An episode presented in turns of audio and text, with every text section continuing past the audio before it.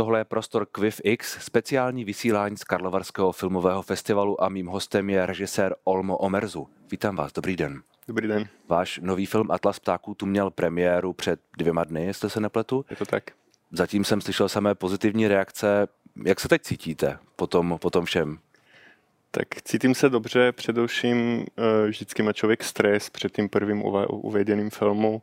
Pro nás to bylo strašně důležité, protože jsme taky dlouho nevěděli, jaký bude osud toho filmu, jak hmm. jsme ten rok a půl byli zavřeni. A taky ta většina festivalů se posunula do online platform, tak pro nás je to strašně zásadní vidět tu reakci publika. Hmm. Um, a tak mám radost toho. Zmínil jste rok a půl, který hodně ovlivnil to, to vaše natáčení. Hmm. Jak, jak, těžká, jak těžké to bylo přes tu pandemii vlastně dojít až sem? No, u nás to bylo zajímavé, protože vyloženě po nějakých patnácti dvaceti natáčecích dnech nám natáčení přerušila ta první vlna pandemie hmm. a to bylo právě v tom období, kde jsme ještě nebyli úplně seznámeni, nevěděli jsme se v tom jakoby pochybovat moc a bylo spousta nejistot, nevěděli jsme, kdy budeme moc dotáčet, um, jak to bude vlastně pokračovat dál. Pak po dvou měsících jsme pokračovali a dotočili ten zbytek. Bylo hmm. to sice zajímavé, protože ten film se odehrával v zimě a najednou jsme dotáčeli vlastně v květnu. Ale naštěstí většina scén e, exteriérových byla naplánována v té první půlce a tím pádem nebyl tak jako velký problém navázat jako v té spolupráci. Ale největší můj strach byl, jestli ta kontinuita, která se vytvo- a ta energie, která se vytvořila mezi hercema a v štábu, bude um, potom přerušený vlastně stejně pokračovat. A strašně moc jsem usiloval, aby to byl první projekt pro všechny herce, s kterým budou po ty jako časové mezery jako navazovat, což se nám povedlo a, a vlastně ta energie fungovala skvěle. O, Atlas ptáků vás spojil s hercem Miroslavem Donutilem. Hodně lidí zmiňuje ten střet filmových generací. Mm-hmm. Vy jako mladý režisér, on jako bard už české, mm-hmm. české, českého herectví. Cítil jste vy sám něco takového? Cítil jste třeba tlak kvůli tomu? Já jsem největší tlak cítil v tom, že když jsme scénář psali spolu s Petrem Píchou, tak v jednu chvíli jsme docela jako jasně viděli Miroslava Donutila jako toho Iva, postavu Iva Rony. Pak jsme psali další verze, další verze a najednou vám tu určitý ten tón filmu, jak už ten film vnímáte, než ho začínáte natáčet. Což je strašně dobrý, protože vlastně se vám to začíná dost vizualizovat. Jenomže v jednu chvíli jsem si říkal, a ty, on ještě ten scénář vůbec nečet a ani nevím, jestli vlastně se mu to bude líbit. Hmm. A po tom našem prvním setkáním, po tom, jak přečet scénář, jak jsme se o tom bavili, tak, tak jsem jako dostal pocit, že to bude krásná spolupráce, protože hmm. jeho ta role hodně oslovila, přistoupil taky na Mm, takový jakoby můj druh spolupráce, který je hodně založený na hereckých zkouškách, na nějakému hlubšímu rozebírání těch postav a on byl k tomu přístupu velice otevřený, což mě tak jako uklidnilo a, a začal jsem se těšit na tu spolupráci. Pracovalo se vám s tím dobře na place a i na těch hereckých zkouškách? Bylo to, bylo to přirozené, řekněme. Jo, jo, bylo, bylo. A tam taky strašně moc šlo o to, že je to jako hodně film vyprávěný skrz hlavní postavu Miroslava Donutila, ale zároveň je tam taky hodně důležitá postava Marie, kterou stvárnila Lenka Mihulová. Mm. A i další Jí herci, to... je to hodně ansa, um, ensemble piece, nebo jak to říct. A Leni Mihulové jste to taky psali na, na, uh, přímo na, na, na její jméno, na, to, na její tvář. To ne, ale byla první volba a dost dlouho jsem uvažoval, kdo by to mohl stvárnit, protože mm. ta postava je velmi delikátní, je velmi v něčem jakoby problematická, protože jako lavíruje mezi dvěma úplně různýma energiama, jako v něčem je trošičku naivní, ale zároveň jako, jako všechno sází na jednu kartu a je vlastně jako schopna udělat i dost takových jako pragmatických, um, zvláštních jako rozhodnutí.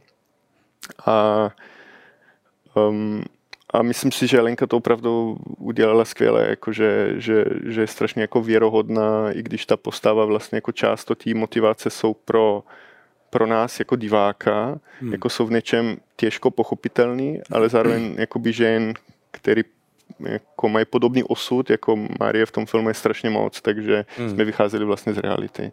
To je, to je osud, osud ženy, která... Jaký je to osud?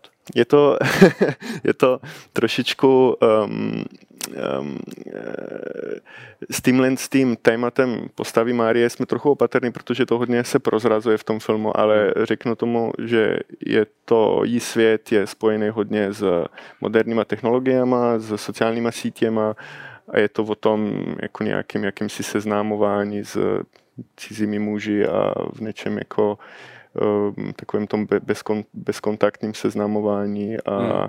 jestli někdo někomu uvěří nebo naletí a tak dále. To je obecně hodně téma toho filmu. Střet generací, ale střet i s technologiemi, trošku komentář moderního světa. Je to tak? Je to tak. Mě hrozně fascinovalo, že to, je, to jsou dva úplně různý charaktery. Je to... postava um, Iva, um, co hraje Mirek, tak je hodně o, o tom, že člověk jakoby měl, on měl celý svůj život jako pod kontrolou, všechno sázil vlastně do té své, že je šéf rodiny firmy um, a v jednu chvíli kvůli nějakému úplně malému um, seznámení um, se mu ten svět jako zbouští pod nohama a snaží mm. se ho zachránit, ale v podstatě zjistí, že, nebo nevím ani, jestli on zjistí, ale my jako diváci zjišťujeme, že, že ten svět je opravdu úplně někde už jinde, než on ho byl zvyklý. A přijde mi, že to je hodně ten film taky komentář toho, že se za poslední roky ten svět opravdu tak strašně rychle změnil, že spousta lidí, obzvlášť starších, um, možná nebyla schopná adaptovat se na ty změny, které mm. jsou opravdu jako tak strašně jako zásadní. Mimochodem, Miroslav Donutil není úplně známý tím, nebo aspoň v, v očích úplně průměrného, řekněme, diváka, není úplně známý tím, že by, že by tyhle role vyhledával, že by, že by pro ně byl úplně, že, že by ho tak nějak jakoby popisovali. Hmm. Proč, proč vlastně vy jste si vybral právě jeho, nebo chtěl jste ho třeba ukázat v nějakém jiném světle? Um, ano, chtěl. Já zároveň ho znám i z divadla, tak jsem hmm. věděl, že on je vlastně velmi silný, charakterní herec, že um, je pravda, že v těch televizních nebo filmových věcech a lidé ho znají víc přes tu komickou polohu. Hmm. Um, zároveň je, myslím, že je vždycky hrozně zajímavý pracovat s hercema, který, který, um, který umějí pracovat i s humorem, protože hmm. pak si myslím, že naprosto zvládají i ty vážnější věci a, hmm. a, a, a ten humor, ten nadhled se, se může jako vždycky nějak do toho i dostat. A přišlo mi to... Přišlo mi, vla... já jsem věděl, že on velmi zvládá takovou nepohodlnost nebo takovou jako nepříjemnou polohu, ale pak mi přišlo zajímavé v té druhé půlce, obzvlášť filmu, ukázat i nějakou jeho zranitelnější stránku.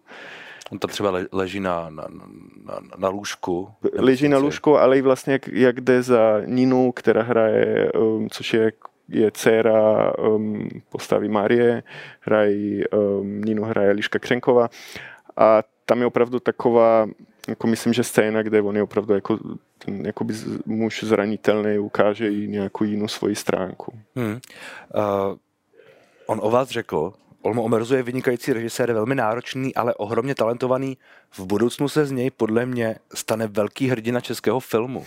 To jsou hrozně je to, hezký je to, velký slova. Ano, jsou, to, jsou, to, jsou to hezká velká slova, jak se vám, jak se vám o něj poslouchají. Tak já nevím, to se tak poslouchá, že... Člověk e, nesmí moc jako, e, jich e, pustit blízko sebe. No. Hmm. V čem vám, v čem vám při tvorbě pomáhá věnovat se dvou, dvěma filmům najednou? Um, nevím, jestli mi to zrovna pomáhá, je to spíš nějaká jako realita ve smyslu, že um, dneska se, nebo dneska už v podstatě od doby, kdy jsem já začal natáčet filmy, tak tak um, ten způsob financování je mnohozdrojový, ve smyslu, že všichni ty moje filmy byly financovány i ze zahraniční, jakoby skrz koprodukce, a to nějakou dobu trvá. Tak třeba řekneme, že nějakých osm devět měsíců vždycky to financování jako potrvá. Pokud máte štěstí, trošku mín, ale velmi často se může stát, že se to i protáhne. Já jsem v jednom rozhovoru totiž četl, že vám do toho skáču, mm-hmm. že, že vám to pomáhá udržet si odstup od toho materiálu. Je to i pravda a je to spíš jako, že já docela rád pracuju, to je další věc. A pomáhá to v tom, že vy se vždycky dostanete do nějakého bodu v tom psaní, hmm. protože to psaní je, to psaní je intenzivní třeba půl roku. Hmm. Že to intenzivně píšete, třeba s Petrem máme nějaký systém toho psaní, jakože třeba já začnu víc psat storyline, pak on napíše první verzi, pak spolu nad tím sedíme, ale v momentu, když uděláte verzi, kde si myslíte, že, že už je dobrá, tak ona nikdy není ještě dobrá, hmm. ale abyste to zjistil, potřebujete ten odstup. A většinou nestačí mít odstup týden, ale potřebujete odstup měsíc, možná dva občas. A mezi tím musíte dělat něco jiného, přesně. Protože nepracujete. Jo, a ono, ono líp získáte ten odstup, když se pustíte do něčeho jiného. Hmm. Protože opravdu v, v tu chvíli líp odříznete ten, ten svět, s kterým, v kterém jste byli intenzivně půl roku.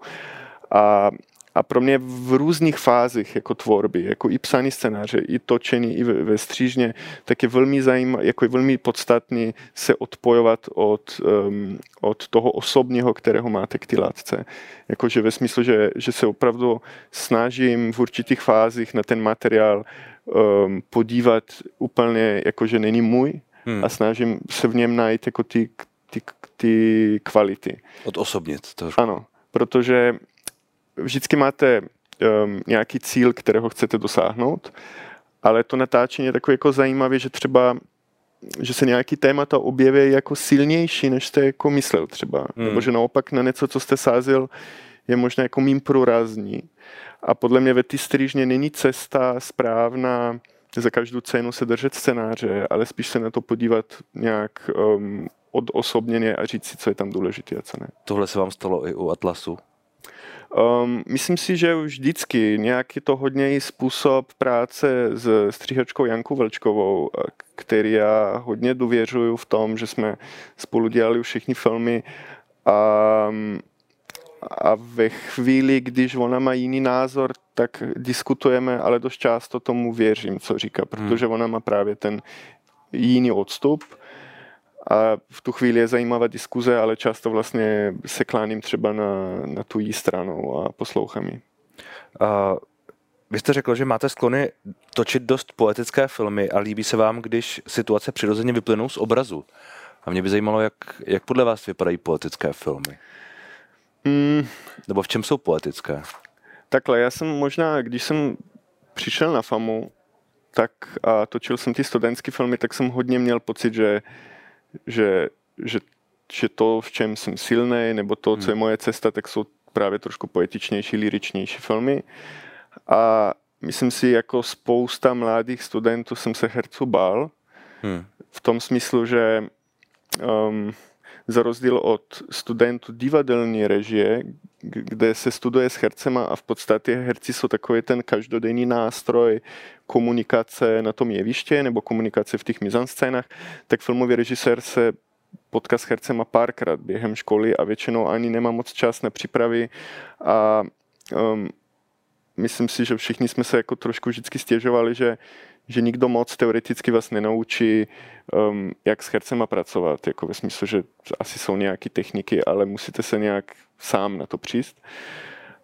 Takže já jsem jako cítil určitý deficit v tom um, během školy a, a, a říkal jsem si, že, že tu poetičnější stránku filmu nebo ten jazyk nějak ovládám, nebo je mi blízký, ale že se chci zaměřit na ty herce, protože jsem měl pocit, že tam je něco, co čeho se můžu jako naučit a k čemu mm. se můžu docílit. A šel jsem třeba asistovat, byl jsem tak půl roku, měl pauzu na FAMU, byl jsem ve Slovinsku, tak jsem asistoval v divadle. Um, pak jsem vždycky, když jsme točili na FAMU, tak jsem opravdu snažil přesvědčit herce, jestli můžeme zkoušet předtím. A najednou jsem zjistil na svoje, jako dost mě to překvapilo, že jsem jako postupně zjistil, že vlastně mi to docela jde. Něco, co jsem myslel, že je ta moje slabší Práce stránka. Herci, že vám jde. Jo, mm. že, že vlastně nějak... Um, mám pocit, že mám proto cít, jakoby zrežírovat scénu um, uh, minimálně, realisticky. Minimálně nebo... podle Miroslava Donutila. a, a pak mě začalo hrozně fascinovat um, takový různý interpunkce, že vytvoříte hrozně třeba silnou, silnou scénu hmm. a k ní přidáte něco, co je třeba jako poetičnější, znakový, uh, protože to funguje spíš, aspoň tak v posledních filmech jako pracuje, funguje jako nějaká ozvěna, ta, ta poetiční, po, poetičnější scéna. Um, a myslím si, že moc nedělám jako, jakoby symbolistické filmy, nebo že moc mm. nedělám filmy, kde bych jako vyloženě vyprávěl skrz symboly nebo znaky a tak dále. Mm. Takže se to snažím vždycky kombinovat právě s, s nějakou dramatičností.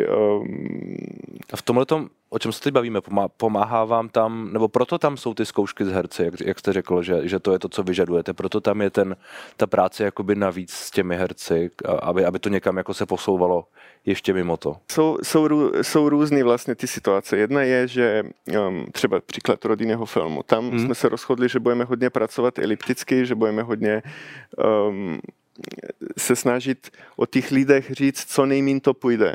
Jako ve smyslu, že já moc nemám rád, že film začíná tím, že postava se probudí, zjistíme, v jakém bytě žije, pak jde do práce a nějak postupně jako zjišťujeme, kdo ten člověk je.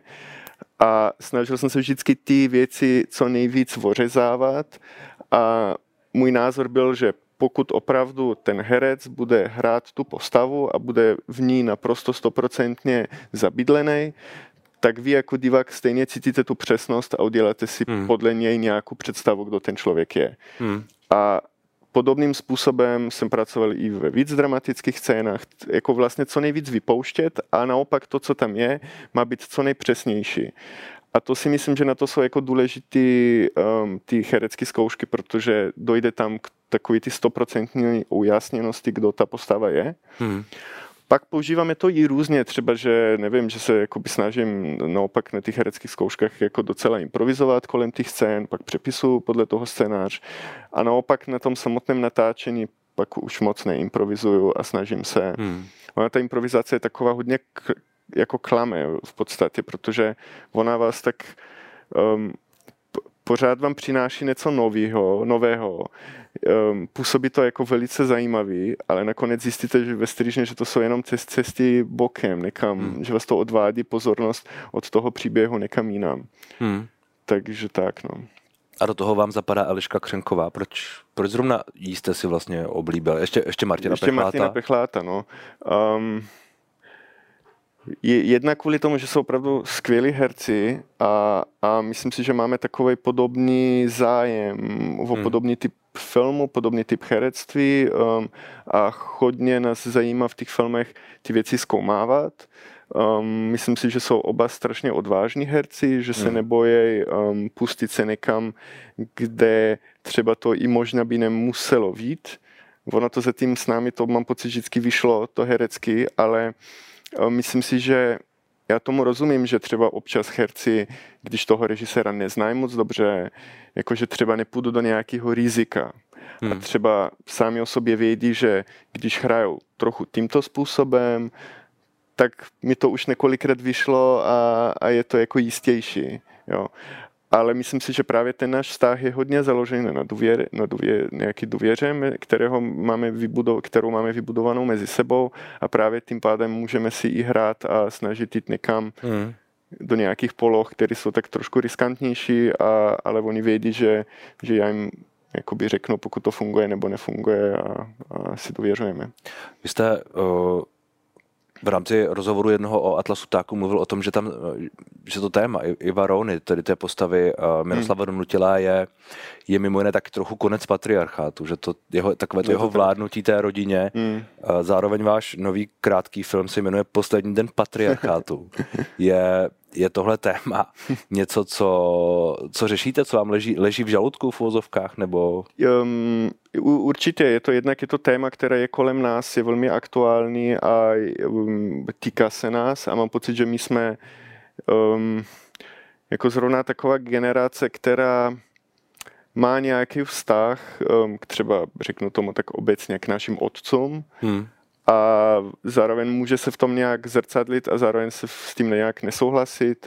Takže v něčem to pro mě není takový to parazitování na něčem aktuálním, ale je spíš pro mě zajímavý se ptát mě samotného, jak, jaká je ta moje pozice, nebo co hmm. mi vlastně na tom vadí, jako kde, kde mě to irituje, nebo tak. A je to v podstatě v něčem hodně spjatý s tím vě, vě, věkem, že tím věkem v tom, že vlastně a odpověď člověk... na ty otázky je? Těch odpovědí nejsou jednoduché, jako v tom hmm. smyslu, že protože tak... tak vlastně ta situace toho krátkého filmu je komplexní, ale um, já jsem strašně moc um, strašně moc jsem natočil ten film z pohledu Elišky Křenkové, že já jsem v podstatě strašně moc na té straně Níní a, mm. a ten film je o tom, jako, že všichni ty poslední přání by pravděpodobně opravdu neměly být jakoby splněny mm. jako vůči nějakým tím autoritám. Teď se bavíme o tom posledním dnu patriarchátu, ano, ano, ano. který se odehrává uh, v nemocnici na, na smrt, smrtelném lůžku v uvozovkách, mm. kde je člověk, který chce tě, před smrtí ještě jednou vidět uh, prsá tam mladé holky, která holky. je vlastně um, přítelkyně vnuka. Hmm. Um, ona vlastně poprvé se seznámí s rodinou, poprvé se seznámí s dědečkem a nikdo neví, že vlastně je těhotná a že plánují mít spolu jako rodinu. Takže tam je ještě tenhle, tenhle ten komplikátor.